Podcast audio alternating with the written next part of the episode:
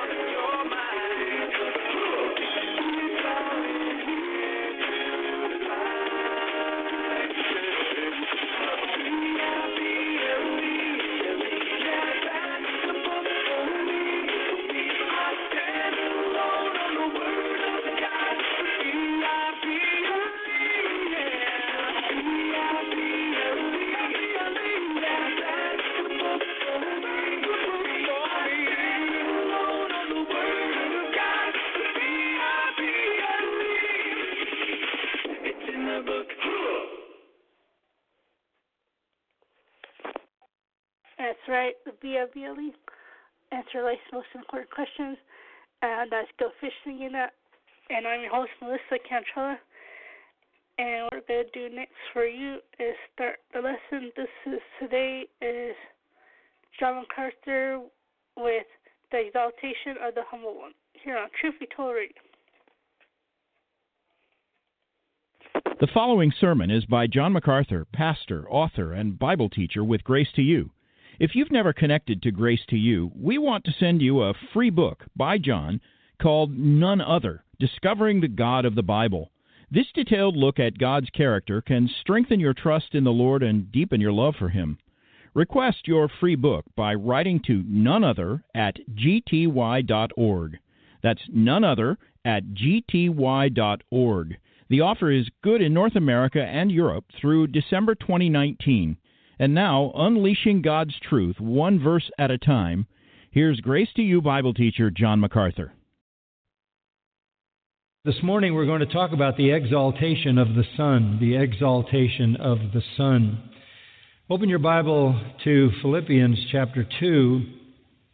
We have really been doing a series on unity in the church, which is of grave concern to our Lord. Jesus said to his disciples in the upper room the night of his betrayal that um, if you have love for one another, men will know that um, you belong to me. By this shall all men know that you are my disciples, that you have love for one another. We've been talking about the fact that the Church of Jesus Christ does not always demonstrate that kind of love that gives glory to our Lord. In fact, we're seemingly living in a time when there is more hostility in the church, more rancor, more dispute, more efforts to isolate people, more concern about rights and privileges and power and status, and even turns to hatred and vengeance and demanding reparations and doing things that are divisive. And so we've been endeavoring to get back to what the Word of God says about unity in the church.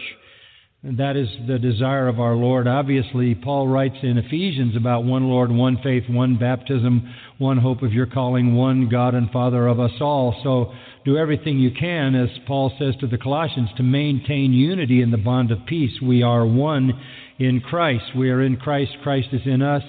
We are to manifest our loving unity so the world can know that He has transformed us it puts his glory on display. When there is division in the church, he is dishonored, and particularly in the world because it confuses them about the truth of the gospel and what it actually accomplishes. So we have been called to unity, and I've been saying to you over the last three weeks that unity is basically a result of something else. It's it's a result of love, and love is basically a result of humility. Only humble people love and only loving people will do what it takes to maintain unity. And that is the message of the Apostle Paul in Philippians. In fact, in chapter 1 and verse 27, he says, Only conduct yourselves in a manner worthy of the gospel of Christ. What would that be that would be worthy of the gospel of Christ?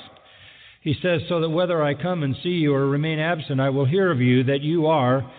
And here's what causes us to live in a manner worthy of the gospel of Christ standing firm in one spirit with one mind, striving together for the faith of the gospel. To be worthy of bearing the name of Christ, we must be in one spirit with one mind, striving together for the faith of the gospel. There must be unity in the church. Paul then expands on that in chapter 2. So let's come down to chapter 2, and I want to read the first 11 verses before we look at the last part of this section. And I'll translate it as we have indicated it should be translated for us to understand. Because there is encouragement in Christ, because there is consolation of love, because there is fellowship of the Spirit, because there is affection and compassion, Make my joy complete by being of the same mind, maintaining the same love, united in spirit, intent on one purpose. That's the unity he's calling for. How does that happen? Verse 3 and following Do nothing from selfishness or empty conceit, but with humility of mind regard one another as more important than yourselves. Do not merely look out for your own personal interests, but also for the interests of others. And here is the model to follow for humiliation. Have this attitude in yourselves, which was also in Christ Jesus, who, although he existed in the form of God, did not regard equality with God a thing to be grasped, but emptied himself, taking the form of a slave and being made in the likeness of men being found in appearance as a man, he humbled himself by becoming obedient to the point of death, even death on a cross. There is the model of humility. The Son of God, who was and always will be God, did not regard that equality with God, that eternal equality with God, something to hold on to, but divested himself of the privileges of that identity, became a slave, became a man, came all the way down, humbling himself to death, and even the most ignominious death, dying on a cross. That's the model of humility. Never was one so high who descended so low. This is the attitude we need to have. And unless you're something more than Christ, you ought to be willing to humble yourself. He starts from eternal deity. We start from a sinful position. We need to humble ourselves, and He's our example. He was willing to step down from heaven all the way to death on a cross for us, for our salvation? Are we willing to humble ourselves, to love each other, to manifest the unity that will bring honor to Him? That's the point. And there's one final motivation here for this kind of humility. Verse 9. For this reason also, God highly exalted him and bestowed on him the name which is above every name, so that at the name of Jesus every knee will bow, of those who are in heaven and on earth and under the earth, and that every tongue will confess that Jesus Christ is Lord to the glory of God the Father. There is the exaltation of the Son, an incredibly rich portion of Scripture, one to be studied, one to be meditated upon. It speaks of the fact that the one who humbled himself before God was exalted by God to a place that was higher even than he had been before. There were new honors, new privileges that were his even though he was the eternal God, even though he was all that God is, by his humiliation, he was then honored to a place with even more honor than he had had before. This is the model of humiliation. Follow Christ. Have this attitude in you, which is to say, humble yourself and let God exalt you. If you're spending all your time trying to exalt yourself and make sure you get what you want, making sure that your life is full of rights and privileges and demands on the people around you, if you're concerned with exalting yourself, you're putting yourself in a very, very dangerous position. Let me tell you why. This is what our Lord said, and He said it three times as recorded in the New Testament. Once in the book of Matthew, twice in the book of Luke, it is recorded that he said this Whoever exalts himself shall be humbled, and whoever humbles himself shall be exalted. So take your choice. You can work very hard to exalt yourself, and God will humble you. Or you can humble yourself, and the Lord will exalt you.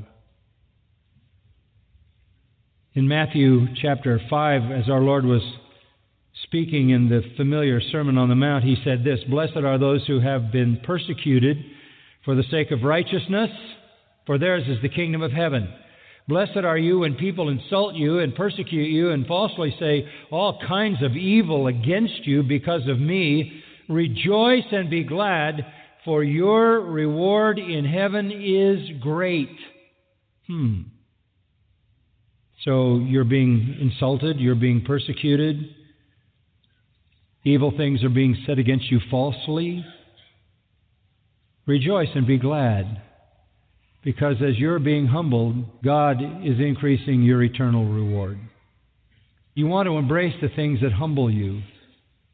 Listen to what Peter said, 1 Peter 5. God is opposed to the proud, but gives grace to the humble.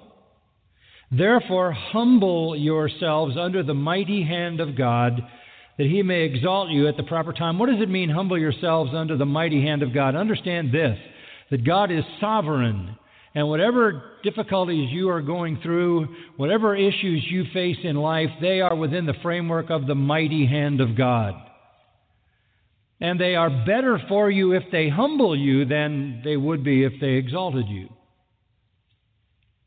God is opposed to the proud, people demanding their rights. Gives grace to the humble. So humble yourselves under the mighty hand of God. It's not as if you're humbling yourself under the hand of man or even the hand of Satan. You're humbling yourself under the sovereign, mighty, providential hand of God, knowing that whatever you may suffer will be turned to eternal joy and gladness and reward.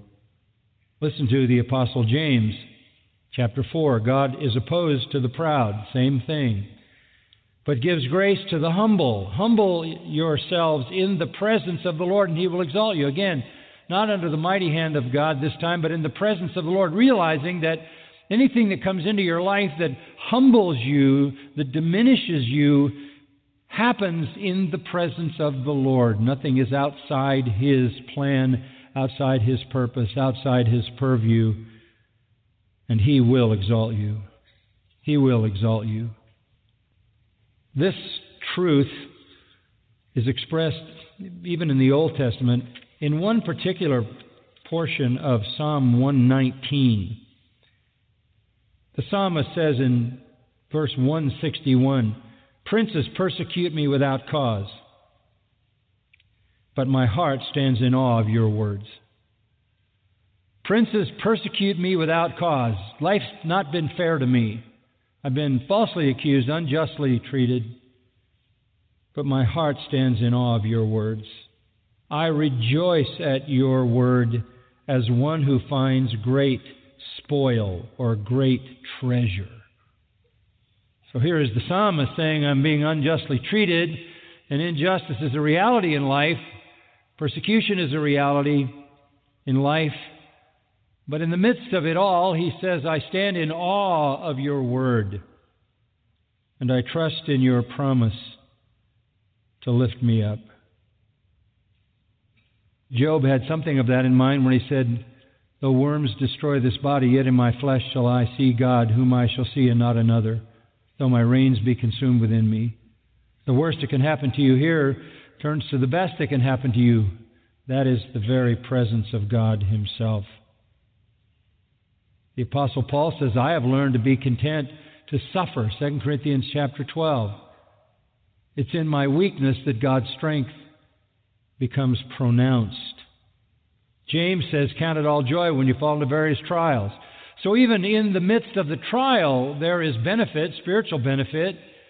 In the midst of the trial, we are going through, we are being perfected. James says it has a perfecting work. Paul says it has an empowering work.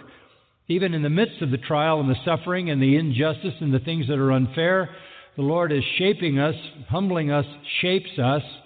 The Lord is also, in the same very difficult circumstances, adding up our eternal reward.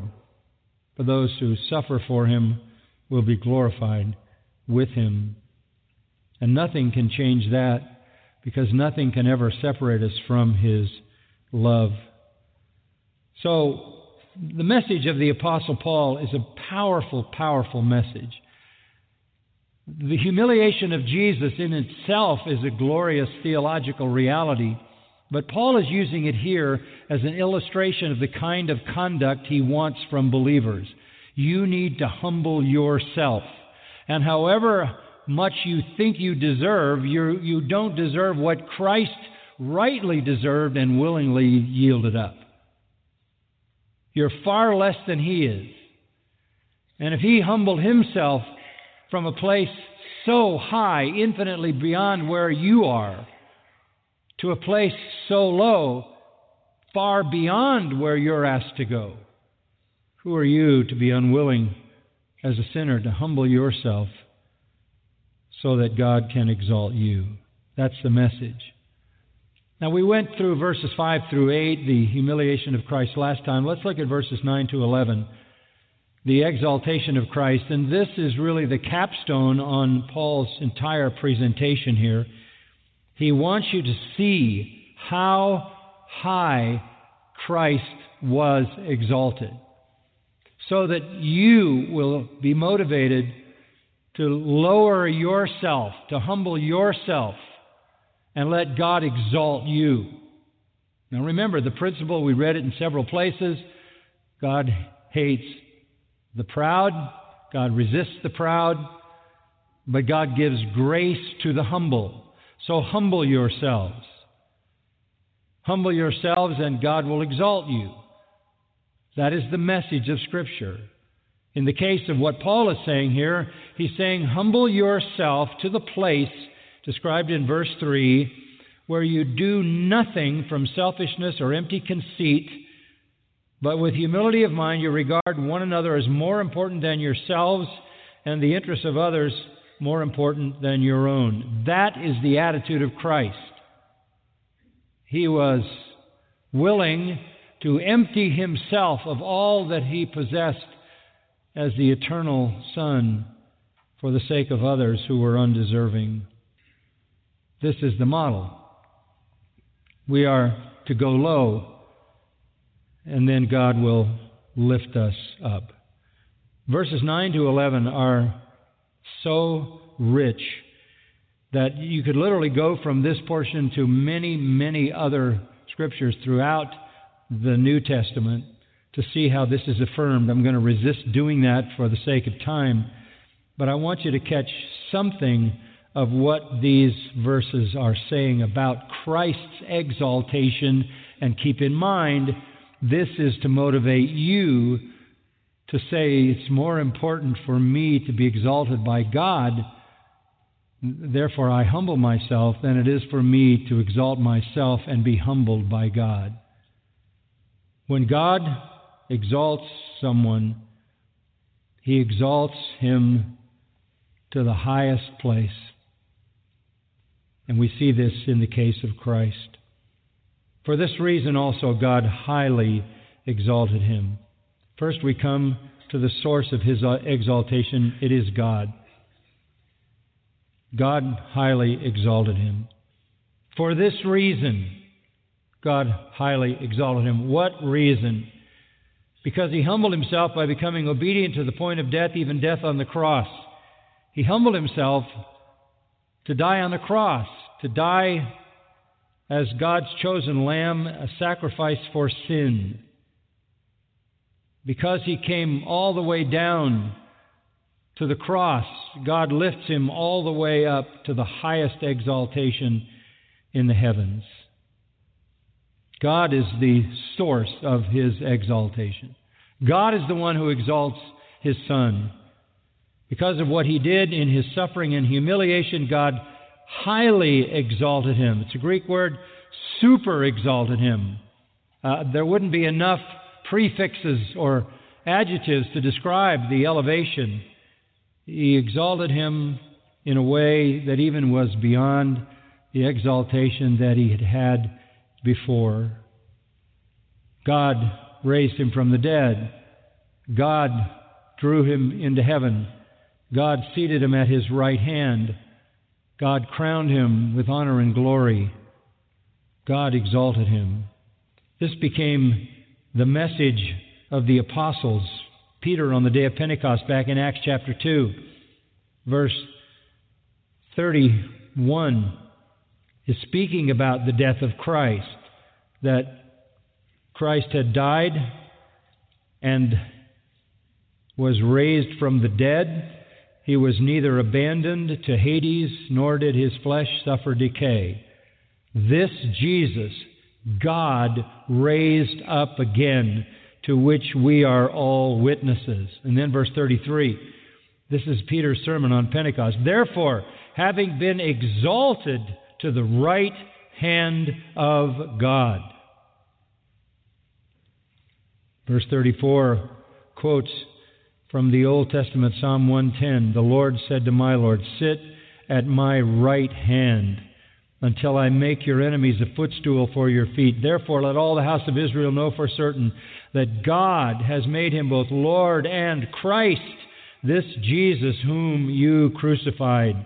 All the way down to the cross, and because he humbled himself to the cross, God exalted him to the highest throne in heaven.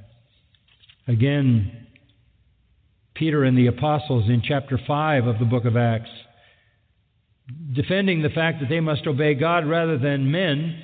Acts 5:30 The God of our fathers raised up Jesus whom you had put to death by hanging him on a cross. He is the one whom God exalted to his right hand as a prince and a savior to grant repentance to Israel and forgiveness of sins. God exalted him because he had accomplished his work on the cross. The Apostle Paul says in chapter 1 of Ephesians that when God exalted him, he seated him, verse 20, at his right hand in the heavenlies, far above all rule and authority and power and dominion and every name that is named, not only in this age, but also in the one to come. God exalted him. God highly exalted him, placed him at his right hand far above, not just above, far above all rule, authority, power, and dominion, and every name that is named, not only in this age, but the age to come. Again, God exalts Christ. Because Christ humbled himself, God exalted him. Perhaps the most wonderful of all revelations of this exaltation is found in Hebrews chapter 1. You want to look at Hebrews 1 and just follow the marvelous truth of this chapter. God, after He spoke long ago to the fathers in the prophets in many portions and in many ways, in these last days has spoken to us in His Son, whom He appointed heir of all things, through whom also He made the world. And He is the radiance of His glory and the exact representation of His nature, and upholds all things by the word of His power.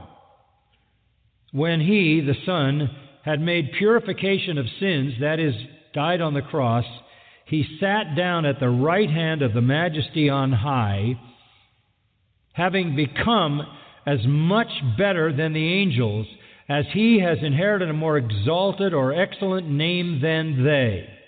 In other words, God exalted him to a place far above the angels. For to which of the angels did he ever say, You are my son, today I have begotten you? Or, I will be a father to him, and he shall be a son to me. Never said that to angels. And when he again brings the prototokos, the premier one, into the world, he says, And let all the angels of God worship him. And of the angels, he says, Who makes his angels winds and his ministers a flame of fire. But of the Son, he says, Your throne, O God, is forever and ever, and the righteous scepter is the scepter of his kingdom. You have loved righteousness and hated lawlessness. Therefore, God, your God, has anointed you with the oil of gladness above your companions, above the angels. And you, Lord, in the beginning laid the foundation of the earth, and the heavens are the work of your hands. They will perish, but you remain. And they will all become old like a garment, and like a mantle you will roll them up. Like a garment they will also be changed, but you are the same, and your years will not come to an end. The eternal reign of Christ. To which the angels has he ever said, Sit at my right hand until I make your enemies a footstool for your feet? They're just ministering spirits sent out to render service for the sake of those who will inherit salvation. Christ is exalted, says Hebrews chapter 1, far above the angels. Of course, Jesus, as God, is incapable of being more than God. He didn't become more of who he was. It's just that there were more honors that belonged to him. When he came into the world, he was the Son of the Most High, says Mark chapter 5, verse 7. You can't be any higher than the Son of God. But by the end of his redemptive work on earth and his ascension back into heaven and his coronation, he had won the final victory. He had ratified the covenant of salvation. He had accomplished redemption. The Father had then raised him from the dead, exalted him to his right hand, and so he is now exalted as a prince and a savior who has accomplished redemption. Around the throne are myriads and myriads of angels, 10,000 times 10,000 angels, and they all worship him. His exaltation is not some alteration in his nature, it is simply that he receives more honor for the accomplishment of the cross. More honor. He becomes the king who has crushed the serpent's head. He becomes the prophet who has spoken the truth, provided the gospel work that becomes the heart of the truth to be proclaimed to the ends of the earth for salvation. He always was the priest, but now he enters into a level of priesthood in which he always, Hebrews 7, intercedes. He ever lives to intercede for his people to bring them to glory. He is more honored than he's ever been because he has accomplished God's redemptive purpose. In Romans 14, verse 9, for to this end Christ died and lived again, that he might be Lord both of the dead and of the living. He died and rose that he might be Lord, Lord of the dead and Lord of the living. The many portions of Scripture that speak about that, that his, his return to heaven signaled a new place of authority. Listen to Colossians 1:18. He is the head of the body of the church. He is the beginning, the firstborn from the dead, so that he himself will come to have first place in everything. That was the Father's good pleasure. 2 Peter 1:17, one more scripture. For when he received honor and glory from God the Father, and there's the point. He didn't become more than he was. He was already the God man from his incarnation. But when he went back to heaven, he received honor and glory from God the Father. But he had, had tasted that before. When an utterance was made about him by the majestic glory on the Mount of Transfiguration, This is my beloved Son with whom I am well pleased. The Father was well pleased with him. And the Father declared that he would be exalted and honored and given glory for his redemptive work even before he had gone to the cross. So, first thing to understand about the exaltation of Christ is that God is the source. God is the one who exalted Christ. Many other scriptures speak to that. The second, how are we to understand this new position? The title of his exaltation answers that. The title. So we saw the source of the exaltation is God. The title. And what is the title? Back to verse 9. And bestowed on him, gave him, granted him, the name which is above every name. Hebrews 1 4, I just read, a name more excellent than the angels. Ephesians chapter 1, a name higher than all rule, authority, power, and dominion, and every name that is named. This is the ultimate name above every other name. A name, a name, a title. This is the title. What is this name? What is this title? It is not Jesus, that was already his name. It is a name that speaks of absolute sovereignty. It was common to signal the new stage in someone's life by giving him a new name. Abram became Abraham, and Jacob became Israel, and Saul became Paul, and Simon became Peter. Jesus was given a new name as well. What is that name? It's given in verse 11. Jesus Christ is Lord. That's the new name. It is the name that is above every name. The name Jesus is not the name above every name. That's just a reference to the Old Testament name Joshua. A lot of people had that name. A lot of people still have that name. Jehovah saves. But this is a name that is above every name. It is the name Lord. No other name than Lord, or if you will, an Old Testament equivalent, Yahweh, can be the name above all other names. The whole context flows to that confession down in verse 11 Jesus Christ is Lord. Jesus was a very common name. Jesus was the name given to him in his humiliation. But he is given a name above every name. This name causes every knee to bow. Jesus had many names, titles Messiah, Emmanuel, Son of God, Son of Man, Christ, the Word. But Lord is the name above every name. Kurios, it means absolute ruler. He is Lord by his Father's doing. We don't make him Lord, no one does. He is Lord.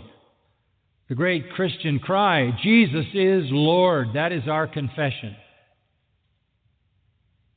He is Lord. It indicates power, absolute power, absolute authority, dignity, honor, dominion, worthiness, rule. If you want to be a Christian, Romans 10 says, confess with your mouth Jesus as Lord and believe in your heart that God raised him from the dead. It was his resurrection by which God honored him and established him as Lord. He raised him from the dead, drew him to his throne, and crowned him Lord. The book of Revelation says, King of kings and Lord of lords. So the title of the exaltation of Christ is Lord. Lord of lords, Lord above all power, all authority, all dominion, every name that is named in this age or the age to come. Now, what is the response? The third thing that Paul points to is a response to his exaltation. Verse 10 So that, this is the purpose of his uh, exaltation, so that at the name of Jesus, not the name Jesus, but the name of Jesus, which is Lord, every knee will bow of those who are in heaven and on earth and under the earth, and that every tongue will confess that Jesus Christ is Lord. So, what is the response? Worship. This is the only appropriate response to Christ, and ultimately will be the response of everyone. Did you hear that? Everyone will one day bow the knee to Christ. Those of us who confess Jesus is Lord now, we have bowed the knee. Those who reject Christ and go into eternity without Him end up in eternal punishment in hell. Will every moment of their tenure in hell, every everlasting moment, be recognizing that, in fact, Jesus is Lord, and they failed to acknowledge it? He is Lord. The idea that He is Lord over those who are in heaven and on earth and under the earth is not intended to make three distinctions between beings in locations, but simply to say that's everywhere. You're either in heaven or on earth or in the earth or under the earth. It covers the ground. Every knee will bow that's a very interesting statement, by the way, because that's borrowed from Isaiah 45. And for the Word of God to say that God is going to exalt Jesus Christ, give him the name Lord, and make every being in the universe bow the knee to him is an amazing statement.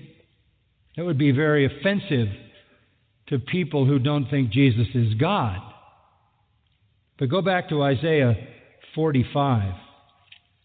In Isaiah 45, where this statement is originally made, God is declaring himself as the true and living God. In the 44th chapter of Isaiah, God shows the folly of idols. How ridiculous to make a God out of wood or stone when there's only one God, only one true God. He says that toward the end of chapter 44. Thus says the Lord your Redeemer, the one who formed you from the womb, I, the Lord, and the Maker of all things, stretching out the heavens by myself and spreading out the earth all alone. It is I. It is I. Repeats again and again. It is I. It is I. In chapter 45, verse 21. Declare and set forth your case. Indeed, let them consult together. Who has announced this from of old? Who has long since declared it? Is it not I, the Lord? There is no other God besides me, a righteous God and a Savior. There is none except me. Turn to me and be saved, all the ends of the earth, for I am God and there is no other. Strong words. In chapter 46, look at verse 5. This, this whole surrounding context focuses on the one true and living God. To whom would you liken me and make me equal and compare me? That we would be alike. Those who lavish gold from the purse and weigh silver on the scale, hire a goldsmith and make it into a god. They bow down, indeed, they worship it. They lift it upon the shoulder and carry it. They set it in its place, and it stands there. It doesn't move from its place. Though one may cry to it, it cannot answer. It cannot deliver him from his distress. Remember this and be assured. Recall it to mind, you transgressors. Remember the former things long past. For I am God, and there is no other. I am God, and there is no one like me, declaring the end from the beginning and from ancient times things which have not been done, saying, My purpose will be established, and I will accomplish all my good pleasure. And at the end of verse 11, Truly I have spoken, truly I will bring it to pass, I have planned it, surely I will do it. God is the only God. But look at verse 23 in chapter 45. I have sworn by myself the word has gone out from my mouth in righteousness and will not turn back, that to me every knee will bow, every tongue will confess allegiance. That's, that's exactly what is said in Philippians. But here, it belongs only to God. Only to me. Every knee will bow, every tongue will confess. Only to me. So, back to Philippians. When you read there that God declares that at the name of Jesus every knee will bow, that is a declaration of the deity of Christ. That is an affirmation of what we read back in chapter 2, verse 6 that he existed in the morphe of God, that he was equal to God. Every knee will bow to him. There's only one true God, but one true God is Father, Son, and Holy Spirit. So the one true God, the Son, came into the world, humbled himself. The Father then exalted him, gave him the title Lord over everyone, and now commands that the entire universe of conscious beings bow their knee to him. Whether they are angels or men and women, they all bow. Whether they're holy angels or damned angels, whether they are saints or sinners, whether they are in heaven or hell, they all bow the knee and they all ultimately confess Jesus is Lord. Every tongue will confess that. Every tongue, meaning, will acknowledge it. Every tongue, whether in hell or heaven, will say, Yes, Jesus is Lord. We rejected him, we refused him, but he is Lord. This God will do for him, exalt him to this level, so that everyone bows the knee to him. What an astonishing exaltation. But what is the reason? What's the motive? The source is God, the title is Lord, the response is worship, but what's the purpose? Back to verse 11 to the glory of God the Father. Because the Father ultimately gets glory. To the glory of the Father. The Father is honored when the Son is worshiped. The Father is honored when the Son is worshiped. The Father said, This is my beloved Son in whom I am well pleased. Listen to him. The Father is honored when the Son is worshiped. God is exalted by what Christ has accomplished. God is glorified when you honor His Son. And in the end, the entire conscious universe of beings in heaven or hell will all confess Jesus is Lord, and that will affirm what God has declared, and God will be glorified. He will be glorified in judgment as well as in eternal blessing. Ultimately, everything resolves itself in God's final glory. The gospel, then, is the story of humiliation and exaltation.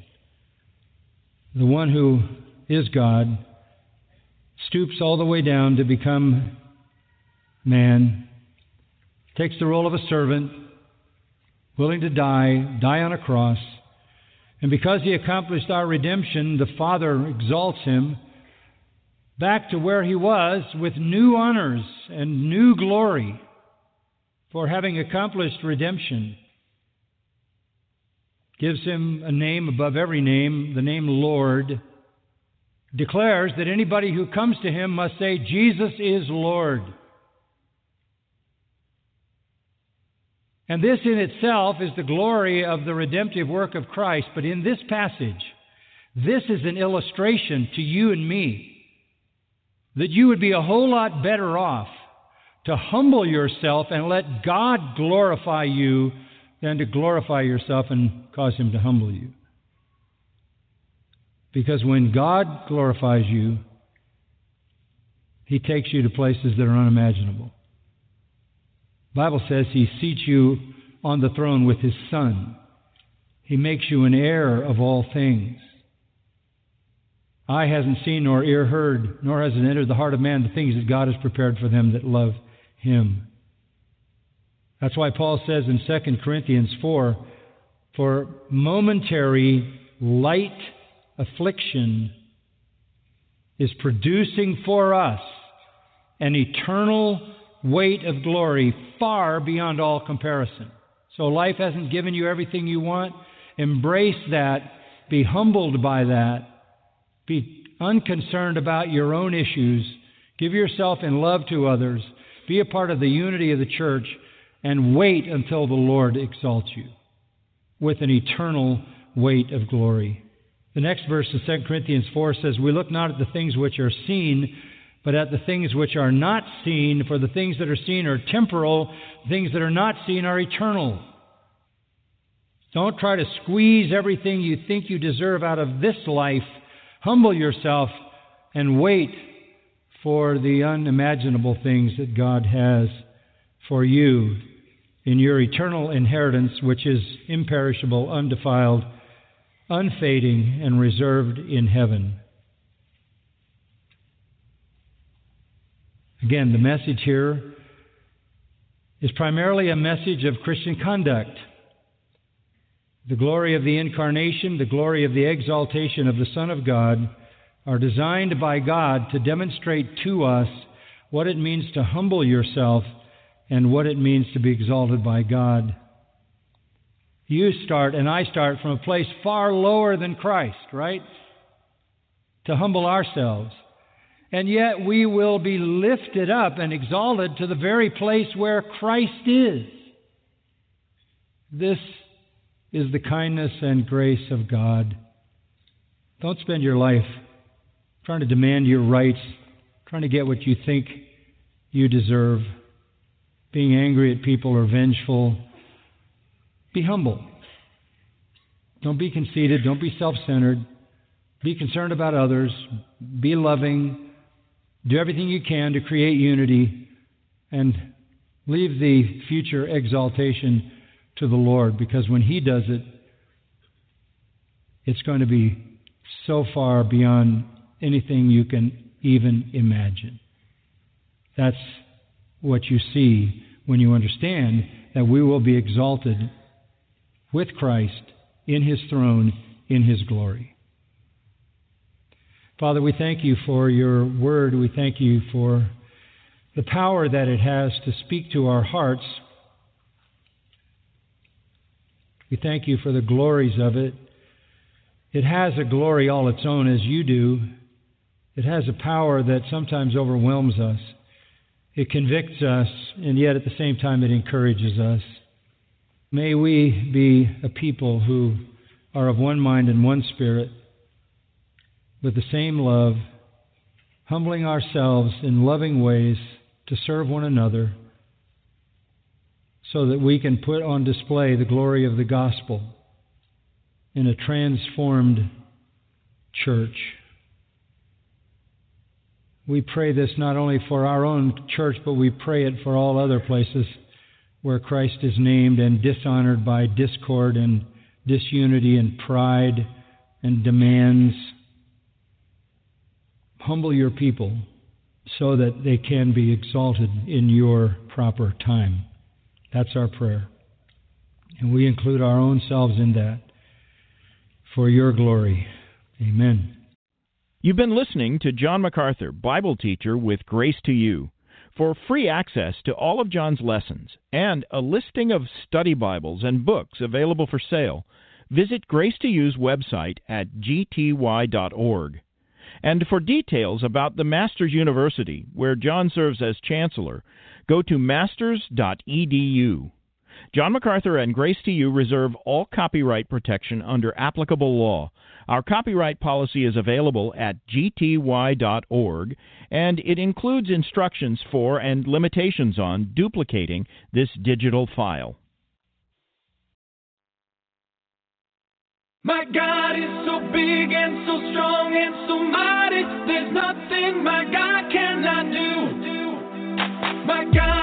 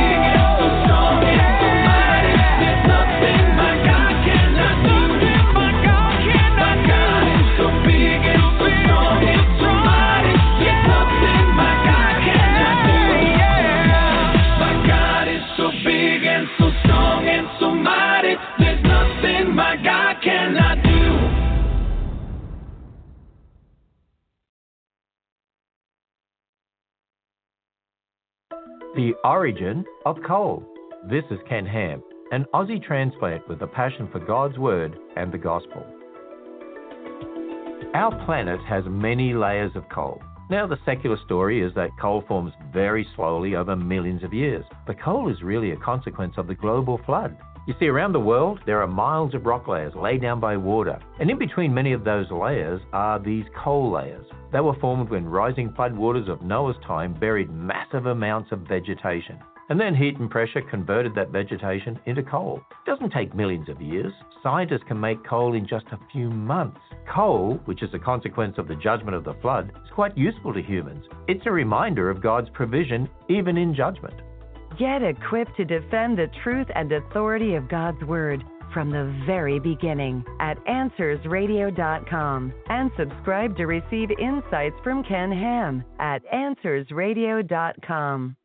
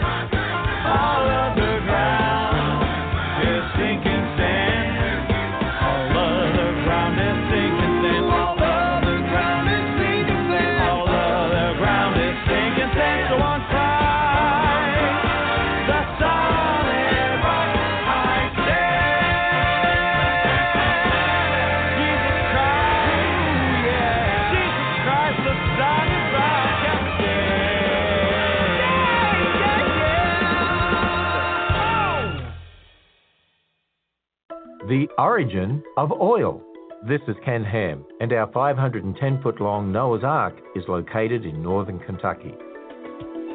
We find oil in many rock layers around the world. Now, one of the chemicals found in oil is porphyrin. It breaks down quickly around heat or oxygen. This means that vegetation that makes oil had to have been buried very quickly before the porphyrin could break down. Now, there's very few environments today where that happens.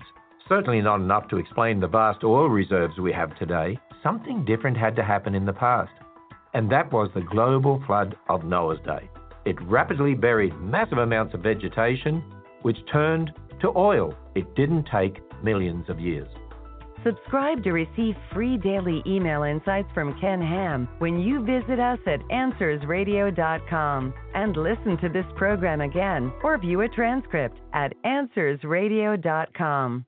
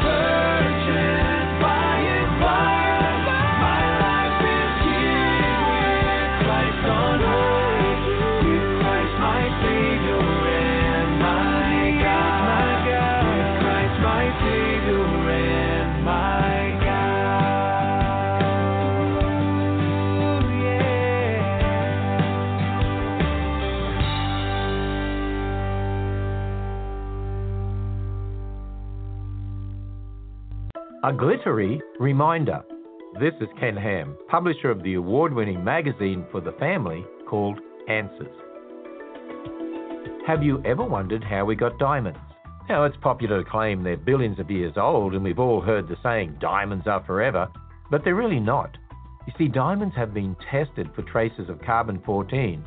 Now, carbon 14 is only detectable up to 80,000 years at most, so if diamonds are billions of years old, there shouldn't be any carbon 14 in them. But there was. Diamonds aren't billions of years old. They were created by God at the beginning and brought closer to the surface during the unique conditions of the global flood. Next time you see a diamond, remember, it's an example of God's mercy even in judgment. Discover more about the true history of the universe when you visit our website at AnswersRadio.com. You'll be equipped and encouraged when you go to AnswersRadio.com.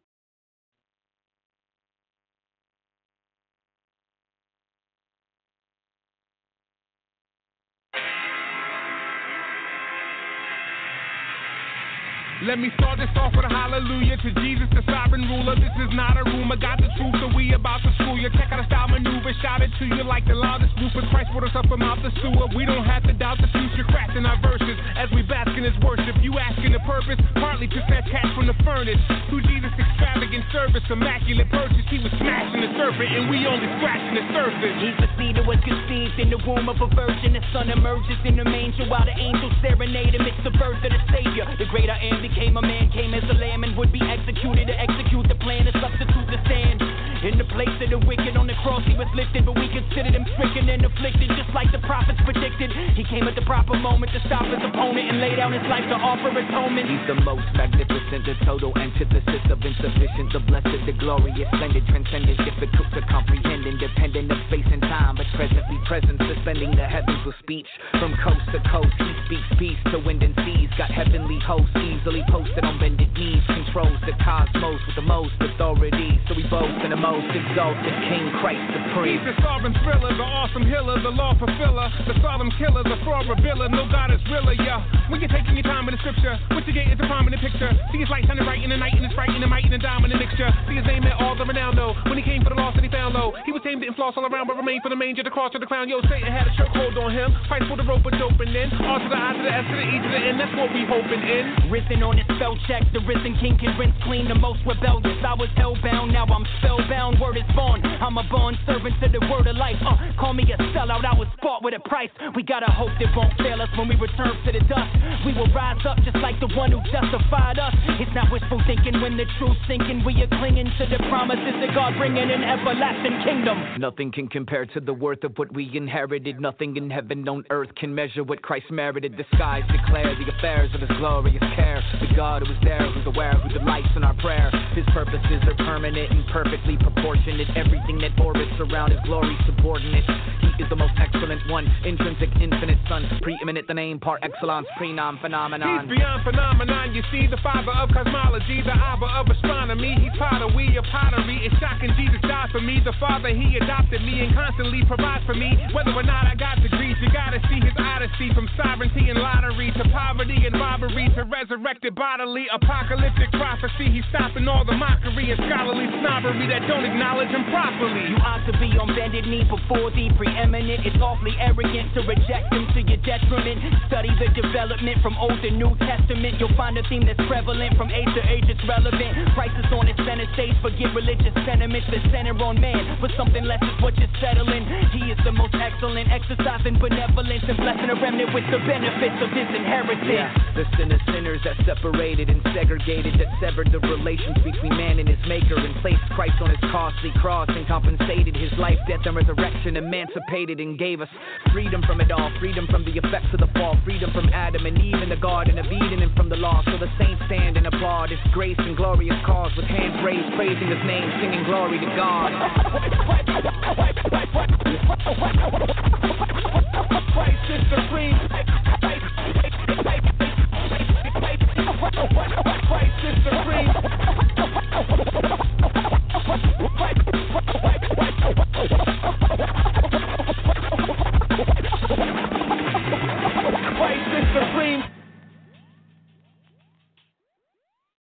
Fast forming chalk beds. This is Ken Ham, author of the eye opening book Six Days and Church Compromise. Did you know chalk is actually the fossil remains of the shells of many microscopic creatures? Well, supposedly it took 40 million years to form the chalk beds we see today. As tiny creatures died, their skeletons mixed with lime on the ocean floor, and the ooze eventually became chalk. Well, mixed in with these tiny marine creatures are fossils of fish, turtles, pterosaurs, sharks, and even dinosaurs. So, how did the large ocean and land creatures end up uneaten on the ocean floor? Should we chalk it up to millions of years? No. The layers of soft limestone we use as chalk were formed quickly during the global flood. Listen to this program again or share it with others at AnswersRadio.com and discover more about the true history of the universe when you visit us at AnswersRadio.com.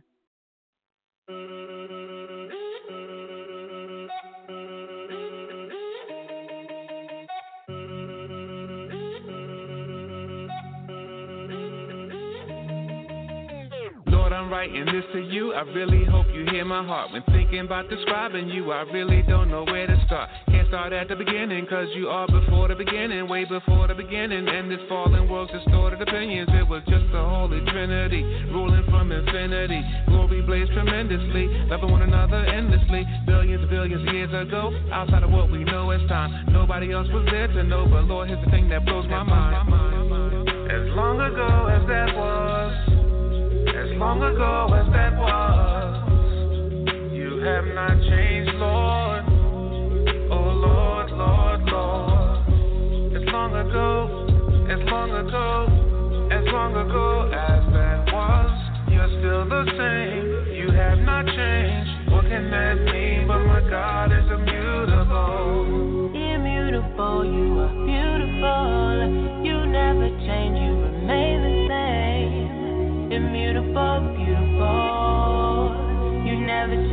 change, never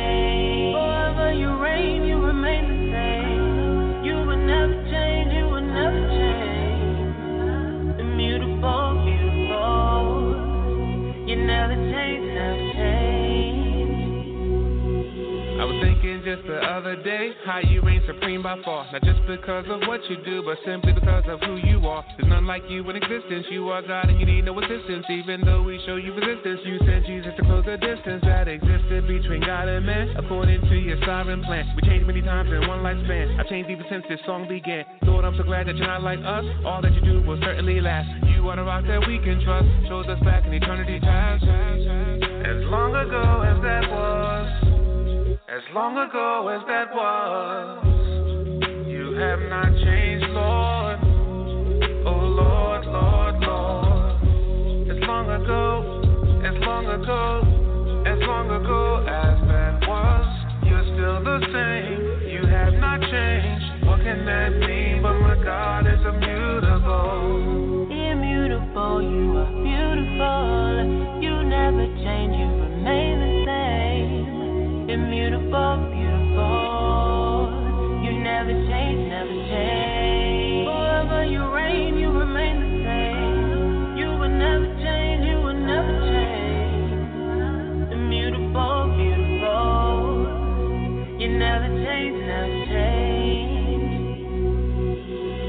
about my ups and downs, all of my inconsistencies, all of my idiosyncrasies, still you pursue relentlessly. At times I wonder how this can be. Surely it's because of the cross, where Jesus paid the full penalty and bore the burden of sin's great cost. I'm saved by grace through faith in God. I look to Christ and I trust He died. So even though I'm being sanctified, I can't be any more justified. His work is finished, that cannot change. And with this knowledge, I am free. Forever this grace it will remain because of what happened on Calvary. As long ago as that was. As long ago as that was, you have not changed, Lord. Oh Lord, Lord, Lord. As long ago, as long ago, as long ago as that was, you're still the same. You have not changed. What can that mean? But my God is immutable. Immutable, you are beautiful. You never change, you. Immutable, beautiful. You never change, never change. Forever you reign, you remain the same. You will never change, you will never change. Immutable, beautiful. You never change, never change.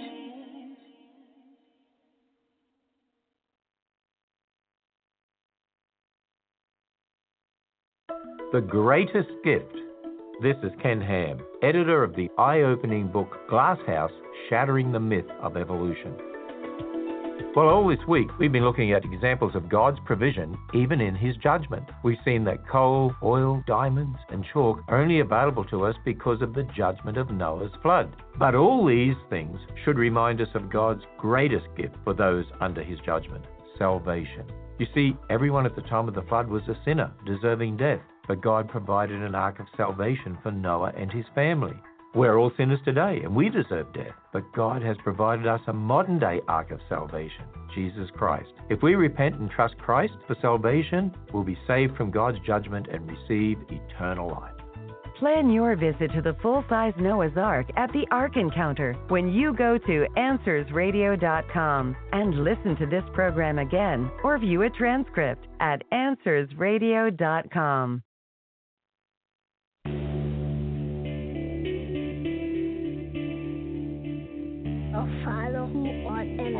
years out of Haiti, the largest, most powerful earthquake in the region's history. If the federal judge's ruling is allowed to stand, this year's National Day of Prayer could likely be the country's last. I will be done. I'm lost. As doesn't happen. The number of hungry people worldwide has reached 1 billion for the first time since 1970. Bless this day, our daily bread and forgive our trespasses. A few moments ago, something crashed into the south tower of the World Trade Center. But deliver us from evil, for thine is the kingdom and the power and the glory forever. Amen. This is my Father's word.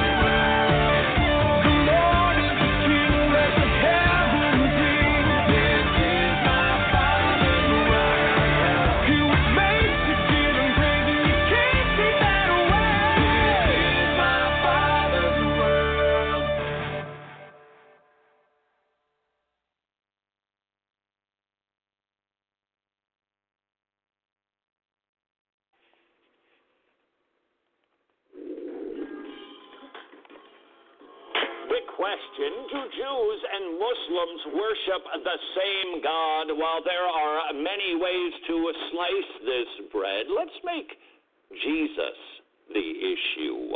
Verse number one from the Bible, Colossians 2 For in him all the fullness of deity dwells in a bodily form. In other words, Jesus is God. Number two, John chapter 5 So that all will honor the Son, even as they honor the Father. This is important. He who does not honor the Son does not honor the Father who sent him. And verse number 3 John chapter 14, Jesus said to him, I am the way, the truth, the life. No one comes to the Father but through me.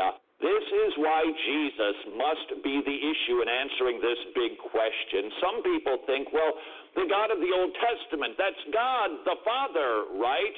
Well, in a sense, yes, but remember what Jesus said. If you do not believe in the Son rightly, you don't have the Father either. Let's see what a dead guy said. A.W. Tozer said, Jesus is not one of many ways to approach God, nor is he the best of several ways. He is the only way. So, do Jews and Muslims worship the same God? While we might be tempted to think they worship the Father part of the Trinitarian God, they do not, because they do not have a right belief in the Son. Jesus is the crux of the issue. Uh, big implications. Number one, the Quran's depiction of God slash Allah is so different than the way the Bible presents God, they simply cannot be worshiping the same deity. And number two, while we feel a closer affinity to God's chosen race, both religions, Muslims and Jewish people, are equally lost. And finally, the knowledge that neither of these religions has a sacrifice for their sins should cause us to want to evangelize them. Big question Do Jews and Muslims worship the same God as Christians? Short answer. Neither Jews nor Muslims believe that Jesus is God. This means they worship a different God. If you're a Christian, would you please consider liking, subscribing, or sharing this video? If, however, you're a pagan, please get saved. And then like, subscribe, or share this video.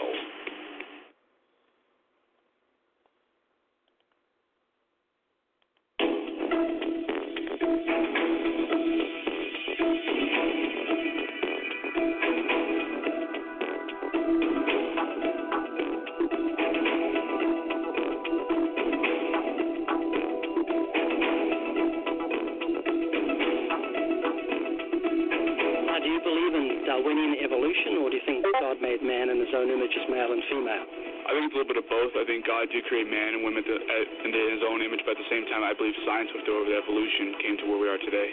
So Eve was a hairy primate?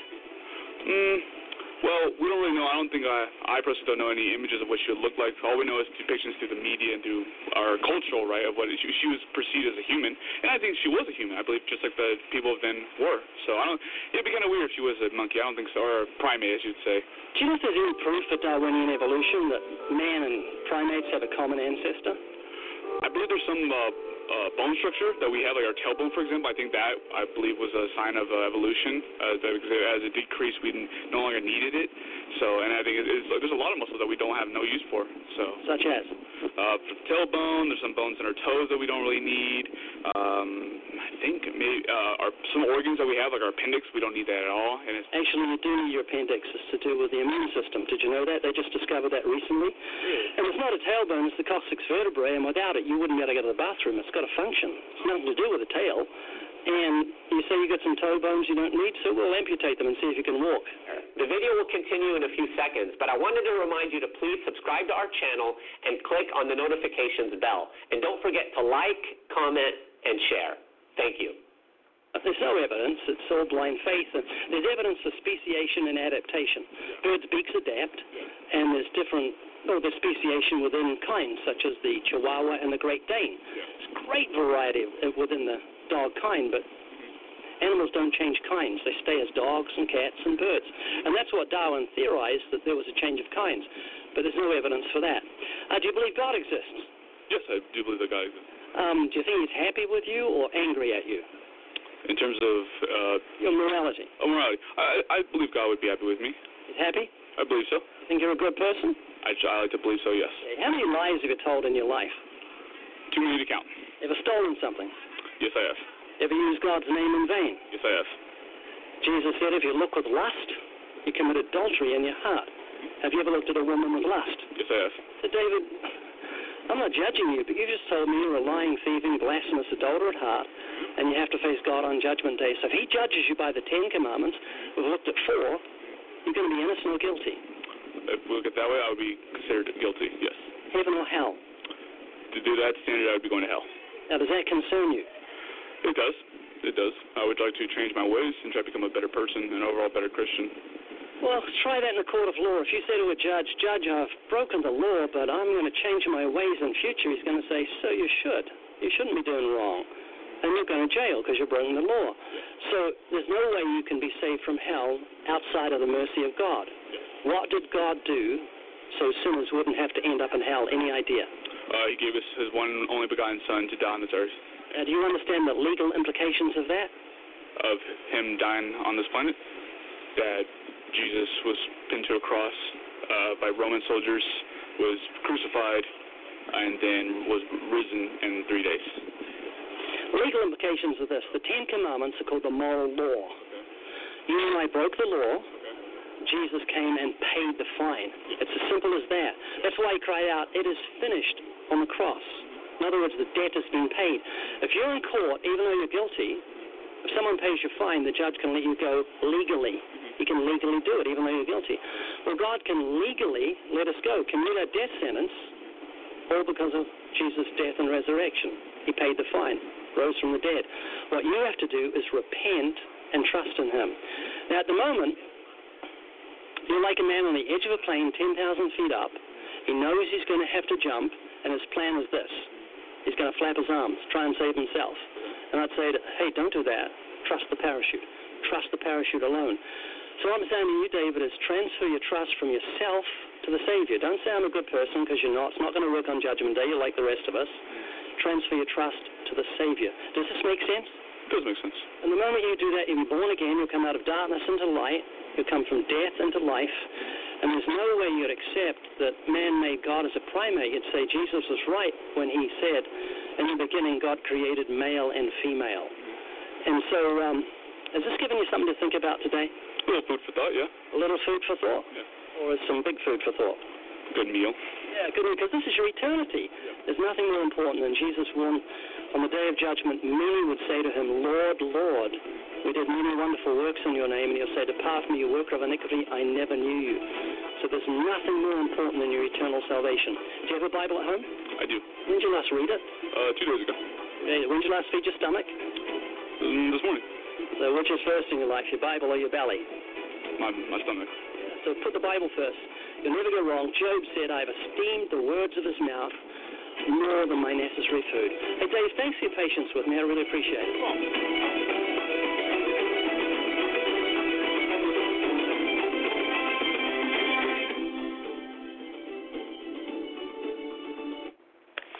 That is from Living Waters Christian Teacher Evolution about the human body. And before that, we had big questions, short answers from Wretched. And now we have this is Wretched with how to discern better than most discernment blocks. Like it or not, you have a discernment blog. While you may not write articles on the internet, and far too many people are these days, nevertheless, you are judging constantly. Uh, that is why you would do well to study the biblical rules of engagement. How it is that you and I are supposed to judge fellow believers, people who are not sure are fellow believers, and downright rank heretics. Do you ever consider any biblical practices before you go about the business of being a theological Ginsu knife? Maybe, just maybe, you've been quick to chop and to dice and to slice, and you haven't pondered, hmm, how should I go about doing this? This little book called Judge Not contains 16 rules of engagement available at wretched.org. Let's make our way through them, shall we? If you apply, frankly, even some of these before you start discerning and judging other people's theology or behavior, you will be so far ahead of, I kid you not, most discernment blogs. And that's kind of sad. The rule of engagement number one our starting position should not be everyone's heretic except me. Our starting position should be one of love that hopes all things. My hope should not be that somebody's intentionally misleading and fleecing people. My hope should be that I'm either confused or I've misunderstood a fellow believer. This rule alone will elevate the dialogue higher than what we see on cable news. It's pretty low bar. When it comes to discerning if somebody is a true teacher or a false teacher, I want to start with a charitable attitude. That doesn't mean you're selling out. It doesn't mean that you suddenly are, are agreeing with everything the heretic is saying. It's like, no, no, no. I want to hope for the. I don't want this person to be a heretic. I want this person to be saved and then maybe just confused. Yeah, maybe they just misspoke. Maybe I misheard it. But I start out with a different attitude than Washington D.C. rule of engagement two. We should always judge with a humble attitude, acknowledging that any correct understanding that you and I have of the Bible is a gift from God. If everything we know about Him has been revealed to us by Him, how can we possibly be snooty toward our fellow saints? We have been given by God everything that we know about him because the darkened mind can't get anything. He's illuminated us. His Holy Spirit has shown us and led us into truth. He has been progressively revealing truth to us. Can't believe you don't know this, man. Dude, honestly, seriously, don't you read your Bible? Did you see that guy preaching? Wow, I wonder when the last time was he took a systematic theology course. That is not the right heart when it comes to discernment. I can't criticize others for not having what has been given to me. Uh, rule of engagement three. We are to judge the teachings of the other Christians, but that does not mean we have to reprimand every carelessly uttered word by a fellow believer. We never turn off our Berean discernment filters. Anytime another Christian speaks of spiritual things, we judge, but that doesn't mean we need to chirp up for each and every perceived inaccurate statement. To demonstrate how annoying that is. Have you been to this dinner party where the husband is trying to tell a story, but the wife stands at the ready to correct him? You know, a few years ago, we went on a family vacation. Actually, dear, it was almost two decades ago, and it wasn't the whole family. Jenny had to take the SATs again, so she couldn't join us. right, okay, dear. So, at any rate, about 20 years ago, we went up to the Boundary Waters. Actually, it wasn't the Boundary Waters. Technically, we were on the far side of Lake Mille Lacs, so it wasn't considered the Boundary Waters. Okay. And we decided to go fishing. We were in these canoes. They were paddle boats, love. And, and we were casting out the lure. We had these amazing flies that we were using. Dear, we stopped at the bait shop. They were actually worms that we were using for the fishing. And we caught some amazing northern pike. We didn't catch a single northern pike. They were all crappies. Don't you remember? Stop correcting me. That is how it feels when somebody is constantly, perpetually criticizing, correcting. He didn't quite get the shading right. Or gasp, Pastor, you said the wrong Bible address. Are those issues potentially important? Yeah, but usually they're just picadillos. It's not the way I would phrase it. I don't think I'd say it that way. And so we go about the business of just eh, eh, eh, one another. That's not discernment. Rule of engagement. Number four. Anytime a fellow Christian acts in a questionable way, we judge. We are to point out sin in one another. But before you become the church busybody, there are some sins we judge and other sins we overlook. And you and I should be wise enough to know the difference. A scowling face toward a child that maybe looked kind of nasty. Well, okay, that's a sin, but it's not to the level of a parent who just cuffs a kid. Okay, whoa, whoa, whoa, one we got to deal with, the other one we can let go. Can't we? Rule number five if someone commits a gross sin like murder or rape, we judge them. Number six, if someone lives in an ongoing lifestyle of unrepentant sin of any kind, we judge them. Number seven, if someone is sinning in a way that brings public dishonor to God, you got it. We judge them. And finally, number eight, if someone is growing in holiness and commits a one off sin, we do not judge them. Do you see the difference when it comes to our interpersonal relationships inside of the church? Somebody commits a whopper, yikes, somebody's not repenting of a sin. It's time for church discipline. But if a believer, they're growing in holiness, you see fruit in their life. You see them volunteering more, serving more, giving more. And then you hear about something, yes, it's a sin, but it's not an ongoing, unrepentant sin. We can overlook some of these things. Can't we?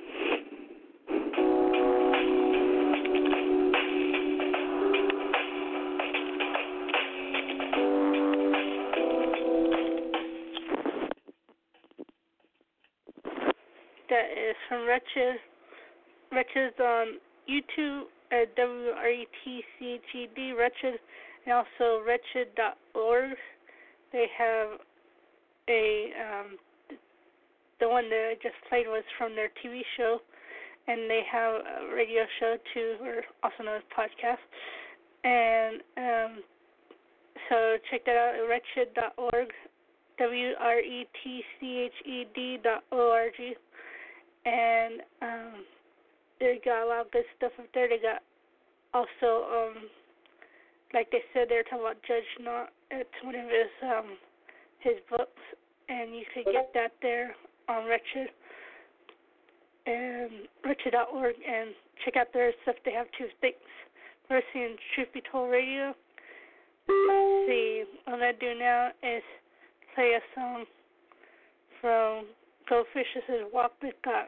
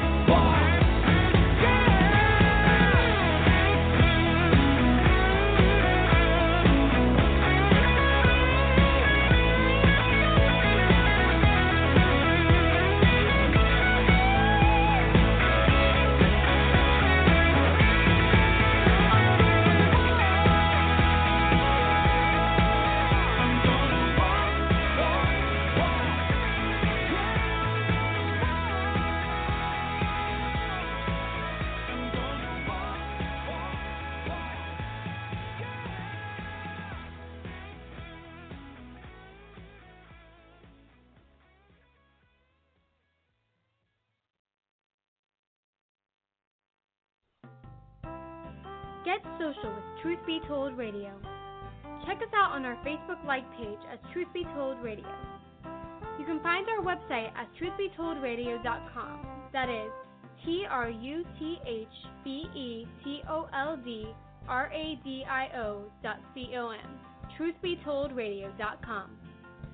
Do you have any questions, suggestions, comments, or want to tell us anything?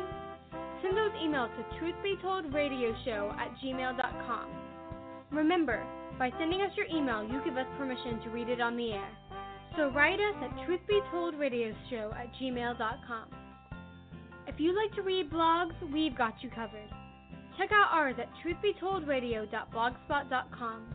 That's truthbetoldradio.blogspot.com. Also, follow us on Twitter as truth, the letter B, then told radio. That is T R U T H B T O L D R A D I O. Once again, that is truth, the letter B only, not B E, told radio. This is due to the restraints for Twitter's username links. Finally, to learn the testimony of Melissa Canchoa, the hostess of Truth Be Told Radio, see smilesandstuff.com. That's S M I L E S A N D S T U F F dot C O M. Smilesandstuff.com. So stay social with us and thanks for listening to Truth Be Told Radio.